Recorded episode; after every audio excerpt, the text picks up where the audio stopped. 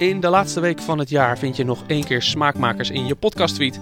Deze keer met de standaarduitrusting van Hans Spitsbaard. Je weet wel, dat is die gast die vorig jaar hier 100 bakt won. En natuurlijk zit zijn standaarduitrusting vol met lekkere baksels. Luister maar.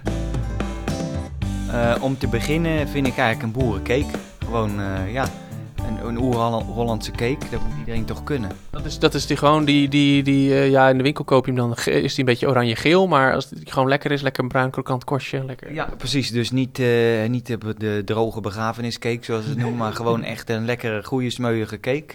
Uh, wat je kan delen als iemand op de koffie komt, dan vind ik dat elke Nederlander het wel zou moeten kunnen. Ja. Wat is het geheim van een goede boerencake? Um, sowieso roomboter pakken, want ja, daar, daar, kun je niet zonder. Hè?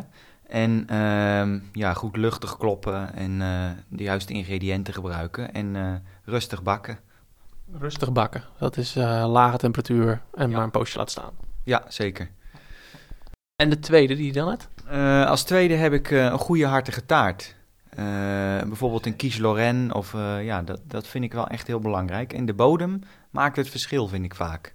Ben ik helemaal met je eens. Helemaal eens. En gewoon een goede, goede zelfgemaakte korstdeeg is vele malen beter dan, dan een plakje bladerdeeg. Ja, zeker. Groen, uh, gewoon lekker korstdeeg en goed krokant uitgebakken, blind gebakken. Dat hij niet zo sompig is, dat is ja. super lekker. Ja. ja. dat is het ergste, hè? dat je dan zo'n eentje hebt die een beetje slap naar beneden hangt. Ja, nee, dat, dat is niks, ja. Nee, nee, dat vind ik ook. Wat, wat, wat is jouw favoriet?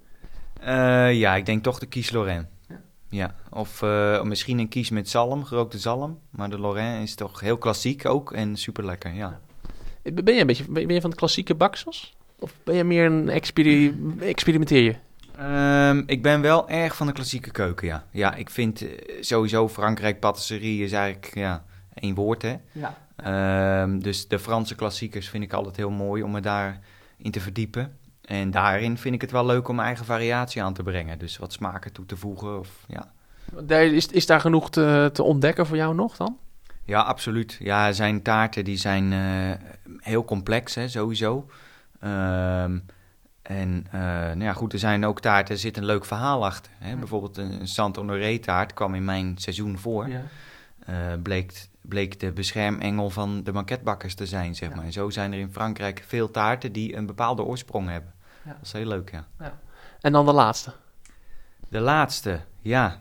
Dat denk ik uh, eigenlijk dat het toch wel de klassieke appeltaart is. Ja, toch wel hè? Ja, ja. Hij zat in de vorige ook, maar het is gewoon een must. Ja, het is, het is een must. Hij, uh, hij, hoort er, hij hoort er toch in. En het belangrijkste is een, een goede krokante bodem ook. Ja. Uh, eventueel een laagje amandelspijs op de bodem om hem niet, niet te laten, ja, sompig te laten worden.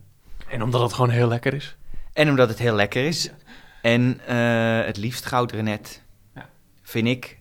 Ja, met dit, ja, de banketbakkers tegenwoordig zeggen Jonegold, omdat ze iets meer bite houden. Maar ik vind zelf de smaak van goudrenet overheerlijk. Ja. ja, het is een beetje wat, wat frisser, hè, vind ik altijd. Ja, het is iets zuurder, iets frisser. En ja, dat is hoe ik het geleerd heb en hoe het in mijn geheugen staat van mijn oma. Dus ja. ja. En dan is het toch altijd weer de beste. Ja, absoluut. En dat was hem voor deze maand en voor dit jaar. En zo op de valreep van 2018 wil ik even de tijd nemen om jou te bedanken.